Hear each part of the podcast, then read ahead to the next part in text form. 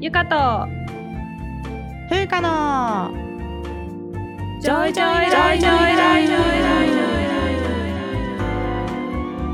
イ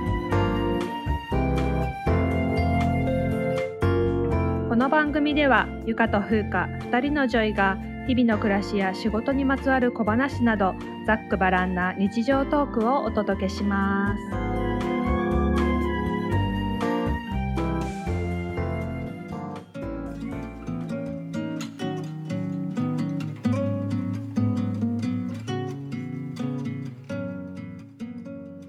ゆかです。ふうかです始まりましたゆかとふうかのジョイジョイライフ今回からですねシーズン4ということですねエピソードは31でございます、はい。あの最近アンカーとうんうんアップルポッドキャストの連携がなんかうまくいってないみたいで、そうそう、うんあ私たちはアンカーっていうアプリから配信してるんですけど、なんか突然アップルポッドキャストで現れなくなったんだよね。うんうんそうそうそう番組自体が表示されなくなっちゃってでなんか多分あのアップルがさ新しくポッドキャストをなんかこう、うんうん大改革みたいな するんだよね、 そうそうそそう、うん力を入れるみたいな話があるから、うんうんそのメンテナンスのせいなのかなうとんうんちょっと思ってはいるんだが。うん、うんあの今原因調査中、ねなんかでねす最新のエピソードだけ表示されないっていう状況になってて、んうんただそのサブスそうクリプション登録をしてくれてる人は出るんだよ。あそうなんだそうそうそうそうそこそでこただその新しく番組を見つけてくれた人がね、うんうんうんその「ジョイジョイライフ」の番組からクリックすると、その最新のエピソード2つぐらいがね表示されないっていう状況になってて、ちょっと今ねそうメールを送って原因調査をしてもらってるところではいございます。は、はいい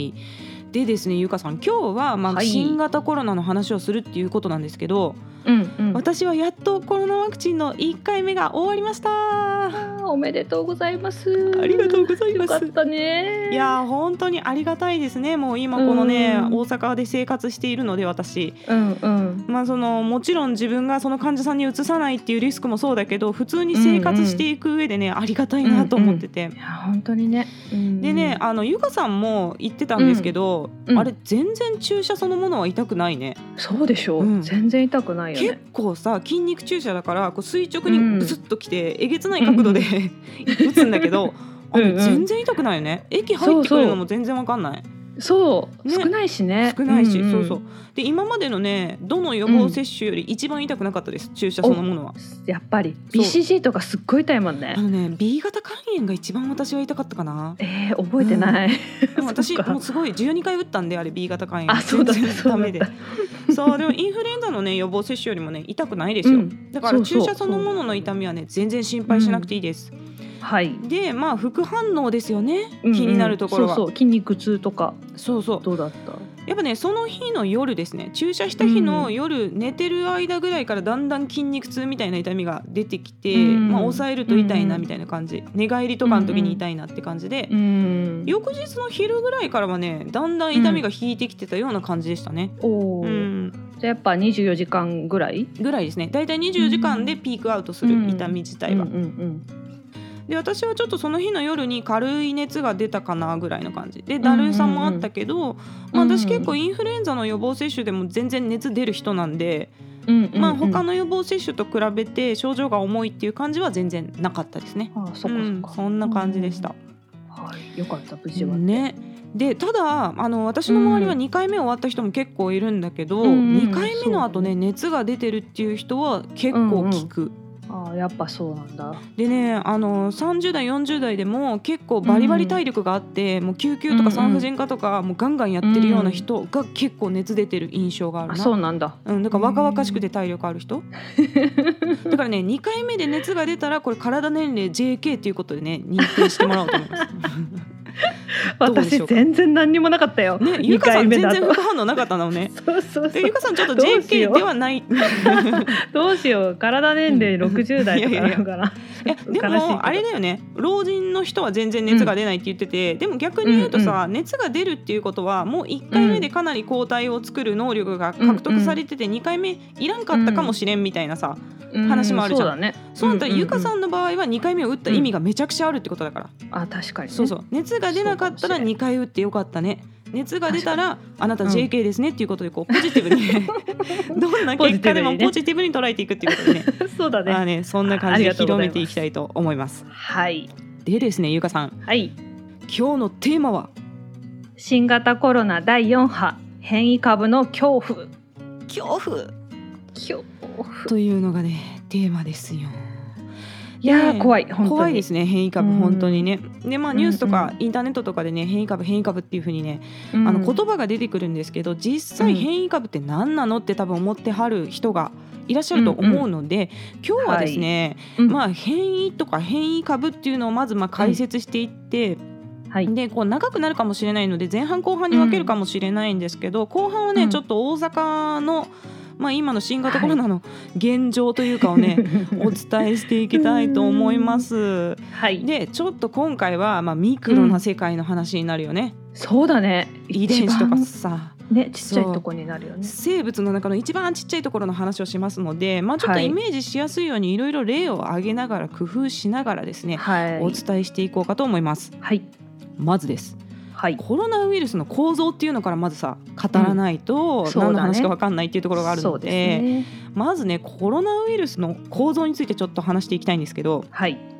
コロナウイルスってねこう球体の表面にうん。突起がいっぱい生えてるみたいな構造をしてるんですよ。うんキノコがさうん。うんいっうん。ぱい生えてるみたいに見えない、ああそうだね。わさーって球ね。体にキノコがわっさーって生えてるみたいうんうなん形してるんですよ。うんうんうんこう電子顕微鏡ってめっちゃ細かいの見える顕微鏡の写真なんですけどうんね。うん。でそのキノコの先端がなんかさ、えのきだけの短いやつみたいに見えるの よね私には。そうだね。めっちゃえのきが生えてるみ たいな。確かに。そうでコロナウイルスがなんでコロナウイルスって言うかっていう話なんだけど、はい。そのね断面図が王冠に似てるっていうことではい。ギリシャ語で王冠イコールコロ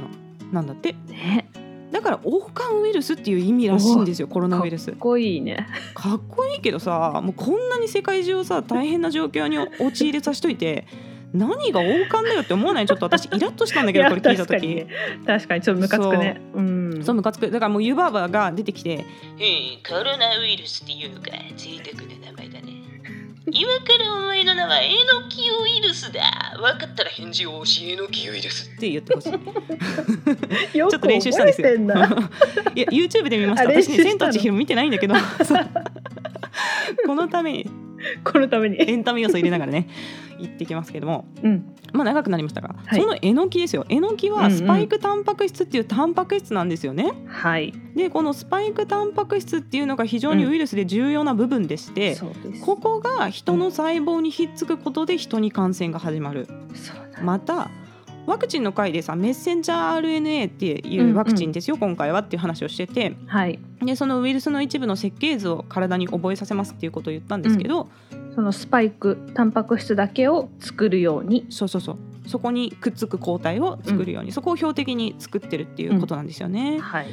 ででまあ今ねスパイクタンパク質の話しましたがこれまずタンパク質とは何かっていうところからを理解しないと変異そうだはね理解できないんです。はい。というわけではい。タンパク質って何っていうとはい。タンパク質というのはですねアミノ酸が50個以上連なってるものをタンパク質って呼ぶんですよ。はい。なのでタンパク質を構成している成分というのはアミノ酸なんですうんね。うんでここで数珠を皆さんイメージしてみてください。うん。はい。イメージしました。数珠って玉がいっぱいいっぱい連なってこううんブレスレット型みたいになってるじゃないですか。うんうんであの玉1個がアミノ酸は数い。珠全体がタンパク質みたいなイメージだと思ってくださいはい。しかしですねうん。アミノ酸も20種類とか種類があるんですよ、うん。うん。だから実際には、まあ、数珠とかだと1種類の石なんだけど、うん。いろんな色の石がバーっとこう連なってる、まあ、うん言うたらゆかさんがこの間買ったパワーストーンのブレスレットみたいな感じですよ ね。うん。そうだね。それも超長いみたいなうん。イメジージしてもらったら分かりやすいかな。うんうん、そうだね。その石の並び方によってそのタンパク質の形とかうんうん性質、ななんかそうだね難しく言うとあの電化家電、うん 家電うんうんプラスとかマイナスとかなんかそういう性質決まってんだよね。が決まってくんだよね。でもなんかこれ言ってるとさすごいパワーストーンもそうじゃない、言ったら石の並びによっいてやそ効う果効能が変わる確しかに確かに 石が変わったらだから例えうんばゆかさんがさ健康運をお願いしますって言ってたのにうん石が間違ってたとかなったらさうん金運爆上げとかになったりするわけでしょ、まそうだあそれねさ金運確がかに上がるんだったらいいんだいけいどけど、うん、ウイルスの場合はさこう変わっちゃうと、こう感染力が強くなったりとか、うんうんそういうね悪い方に変わっちゃうっていうことがあるので、それがまあ問題になってくるんですそうよ。だねでこのスパイクタンパク質ウイルスの表面のね、それももうね何百何千レベルのアミノ酸がこうバーッと連なってはいできてるんですよ。そうなんですだからまあめっちゃパワーストーンいっぱい連なってできたキノコみたいなイメージでちょっとイメージ作っといてください。もはういすでに不気味だよね、その想像がね。パワーストーンがいっぱい連なってできたキノコ、そうそうそうそう。っていうのがまあウイルスの表面にあるスパイクタンパク質っていうことですね。はいでここから変異ってなんなんっていう話に入っていきましょう、ゆかさん。はい、変異っていうのは、まあ、簡単に言うと、はいさっきもちょっと言ったけどパワーストーンがちょっと違う石に変わっちゃうんう。うんことだね、うん簡単に言うそと。うだね。うんうん。でそのアミノ酸の並び方、うんパワーストーンの並び方っていうのは適当にうんうんババババって並んでるわけじゃなくてちゃんと順番が決まってるんだよね。うんうんうんうん。でその順番どういう風に並べていきますよっていう設計図を持っているのが遺伝子っていううんものです。うんはい。でこのうん遺伝子はウイルスだけじゃなくてもう私たち人うんも含めて、もうほぼ全ての生物の細胞に備わっているそうそうそもう。のです。ね遺伝子ってまあ簡単に言ったら、うん体を作る設計図それを暗号化したものみたいな感じなんですよ、うんそうだねそうだね。、だから遺伝子があることで正しく細胞とか体が作られるのね、だかららこう体の大体のサイズ感が守られてるのはこれがあるからうんうんうんだから例えば、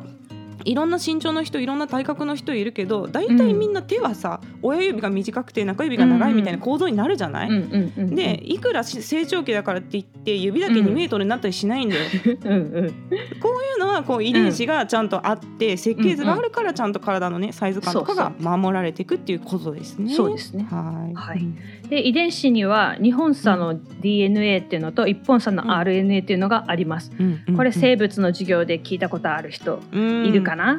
うんいると思います。ね。ねひ人とか、まあ、哺乳類とかは2本差の DNA っていうのがうんう んその遺伝情報の格納庫としてあるんだけど、うんうんまあ、うん RNA っていうのももちろんあってそれはうんうん保存もすることもあるけどそうんうのん DNA から遺伝情報をコピーしてきたりとかあとうんタンパク質を運んできたりとかくっつけてったりとかっていうのをする役割があります。ね。このタンパク質合成をするっていうのが体を作っていくみたいなところよね。うんうんうんそうだでね、あの生物だったらそうなんだけどウイルスうんはそれで増殖していく、そうどんそどうんそうそう増えていくっていうのがあるのでそういうことですね。はい DNA の遺伝情報を RNA が読み取ってうんうんでリボソームっていう細胞の中にあるリボソームっていうところに行ってタンパク質を合成する、そうそうそう。うんこの DNA、うん RNA タンパク質っていうこうのん並び順はうんセントラルドグマって言って、もう絶対決まってます逆方向には行きません、そうだねそうなのでメッセンジャー RNA うをん注射したからといって、DNA に影響があるとかないです、あそうだねうん逆にはいかないからね逆方向に行かないから、そう、うんうん DNA RNA タンパク質、うんでほとんどの生命体は DNA なんだけどウイルスに関して言うと、RNA しか持ってないっていうねやつがおりまして、うんうんでこれは感染した先のリボソームっていうタンパク質合成所を使ってうんうん増えていっちゃうんだよね。うんうんそうそうそう人だったり豚だったうりん鳥だったりとかするんだけどうんうんうんうんそこのリボソームを使って増えていきます。うんうでん新型コロナウイルスっていうか、まあ、コロナウイルスはこの RNA ウイルスそうなんだよなんですよねね。厄介なんだよねだからねそうそうなんですそのそいつが持ってる RNA から直にタンパク質を作れるっていう、まあ変なやつ、うんそうそうそうそうインフルエンザウイルスも一緒なんだけど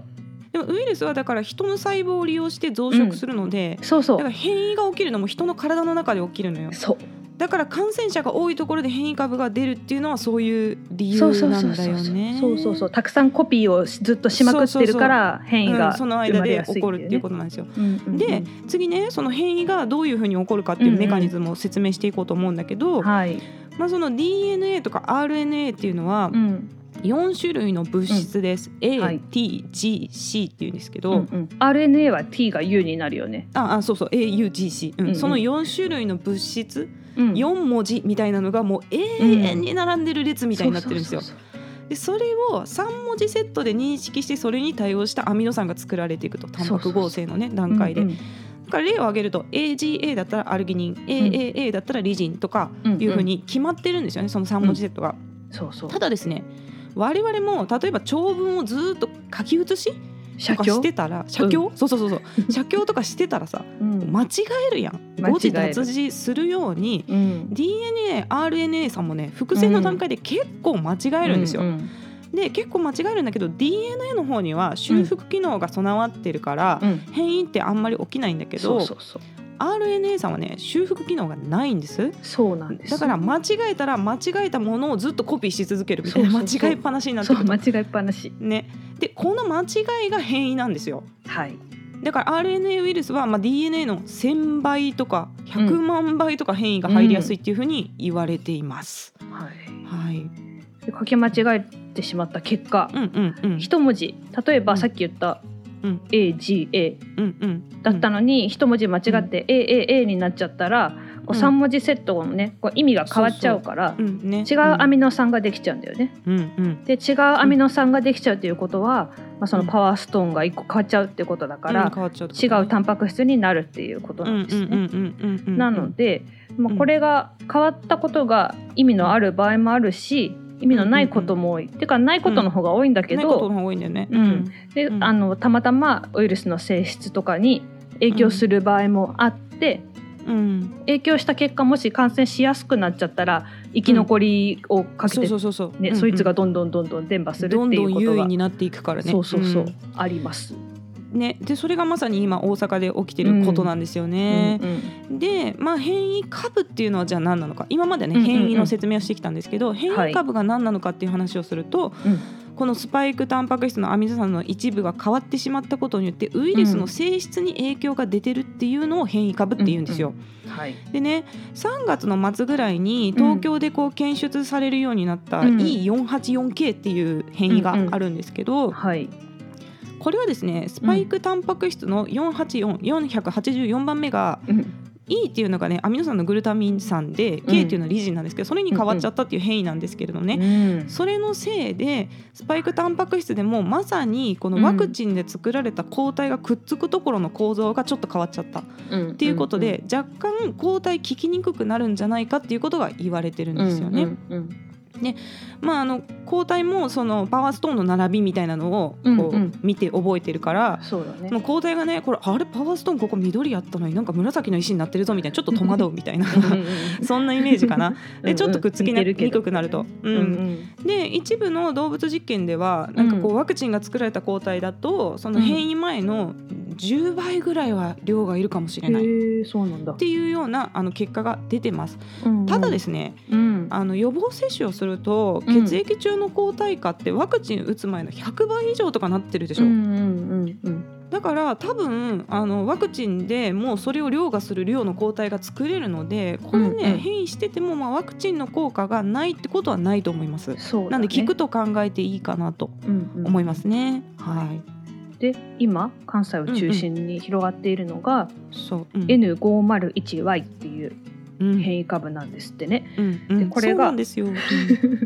これはさっきのあの法則にのっとっていうとスパイクタンパク質の501番目がうんうんうん N アスパラギンから Y うんチロシンに変わったんです。うんうんうんでこれが結構影響が強くてうんうん人の細胞にくっつきやすくなっちゃったんだようね。ん、そうそうそう。そうそう特にあの鼻とか口、うん喉とかうんにいる細胞にくっつきやすくなっちゃったので、感染力が強くなりましうた。んうんうんでまあ、臨床的にも重症度がうんうん高くなっているように思うんだけど、まあ、その理由はちょっとよくわかんない、ううん理由はわかんないんだけどある報告では、えー、うんうとん重症度に関しては変わらないんじゃないかっていうようににな報告もありました感染しやすくなったから人が増えちゃったけど、ああなるほどね。ううんんううんんうんっていう話はありうまんうしんた。うんうん。まあはいこれからデータが出てくるところだようね。んそれはきっそとうだね。で今のところ、えー、とうん英国株とかにはワクチンは効くという報告が出ておりうんまうす。ん。英国株が今大阪で流行ってる501なんだけうど、んうんうん南アフリカとかブラジルで流行ってるやつはこのさっき言った関東で見つかったあ E484K E484K プラスうんうん N501Y の両方の変異を持ってるっていううんのを言われてるでもまあどっちもワクチンは効くっていうふうには言われてるね。うんそうだねうんうんで、まあ、さっき言ったように複製するときにエラーが生じてしまうので、まあ、感染がね今こうやって拡大してるっていうことは、うんうんまた新しく変異ができてしまう可能性がある、チャンスを、ウイルスにねね、ウイルスに与えているっていうことになっちゃうから、そうなんですよそういう意味でうもん感染拡大を防ぎたいんですよ、うん私たちねは。いや本当そうな のもうこれでさもう日本株とか出てきてさ今度ワクチン効かないのが日本で流行っちゃったとか言ったらもうマジでやばいから。あーやばい。もう今のうちに感染者を減らしてでうもんどんどんワクチン打っていかなきゃダメだようね。んうん、そうそう、もう一刻も、も早く国民の皆さんにワクチンが行き届くようにうんうん願っています。ね、みん なワ本ク当チン打っそう、うてんく、ださい。もう打てる順番が来たらもうぜひワクチンを打ってそういそうただきたいと。そうんであの本当にささっき、うんさっきって言ったらちょっと収録日がバレちゃうけどうんうんあの CDC 米国うんうの、んね疾病センターみたいなところガイドラインだよね。そうそうそう確かが、うんあのワクチンを2回打って、えー、と2週間経った人、うんうんでフリーバクシネイテッドされた人うんうんは、外だったらマスク外していいっていうことにになりました。うんうんうんでまあ多少人がいても混んでなかったらマスク外していいっていうふううんうんうにん声明を出してうんいたので、うんワクチンを打つことがう、んまあ、マスクからも解放されて、ね、経済をこれまでの世界がねそうそうそう戻ってく回する、うんうんうん、元になるので、はい、いろいろうんね、怖い話とかもうん、聞くかもしれないし、そうなのねあることないことね、、うん日本言はってねる人ももういるけずどっと反ワクチンの土壌があるのでそうそうそうそうもうなるべくでも今医療従事者がねみんな頑張ってワクチンを打ちましょうっていう活動をね、うんそうしてそいうそうるので我々もちょっとそれに乗ってねう、ん、広めていきたいですね。はいい特に日本で提供されるのは、うんファイザーのワクチンうんが主なんだけど、うんファイザーのワクチンでは、んその血栓とうんうかん出血とかうのん副作用は報告は今のところされてないので、うんうんもうファイザーモデルナだったらうんもう打たない理由はなういんと、ぐらいよね、うん、それでも思います別に全然言い過ぎじゃないからね正直ね。うん、もう本当に本当に1分でも早く打ちたかったもん私は。いや本当だよあね。 そうでし本た。当にそう思うはい。うんそんなわけでねちょっとす、はい今回これで、えーっとうん31前半ということで一旦締めましょうかそうですね。今回変異と変異株の話ということですねで後編ではちょっとね、大阪の現状について順番に語っていきたいと思います。はい、はいでは一旦では締めますねはい聞いていただいてはいありがとうございました、さようならありがとうございました。次に続く。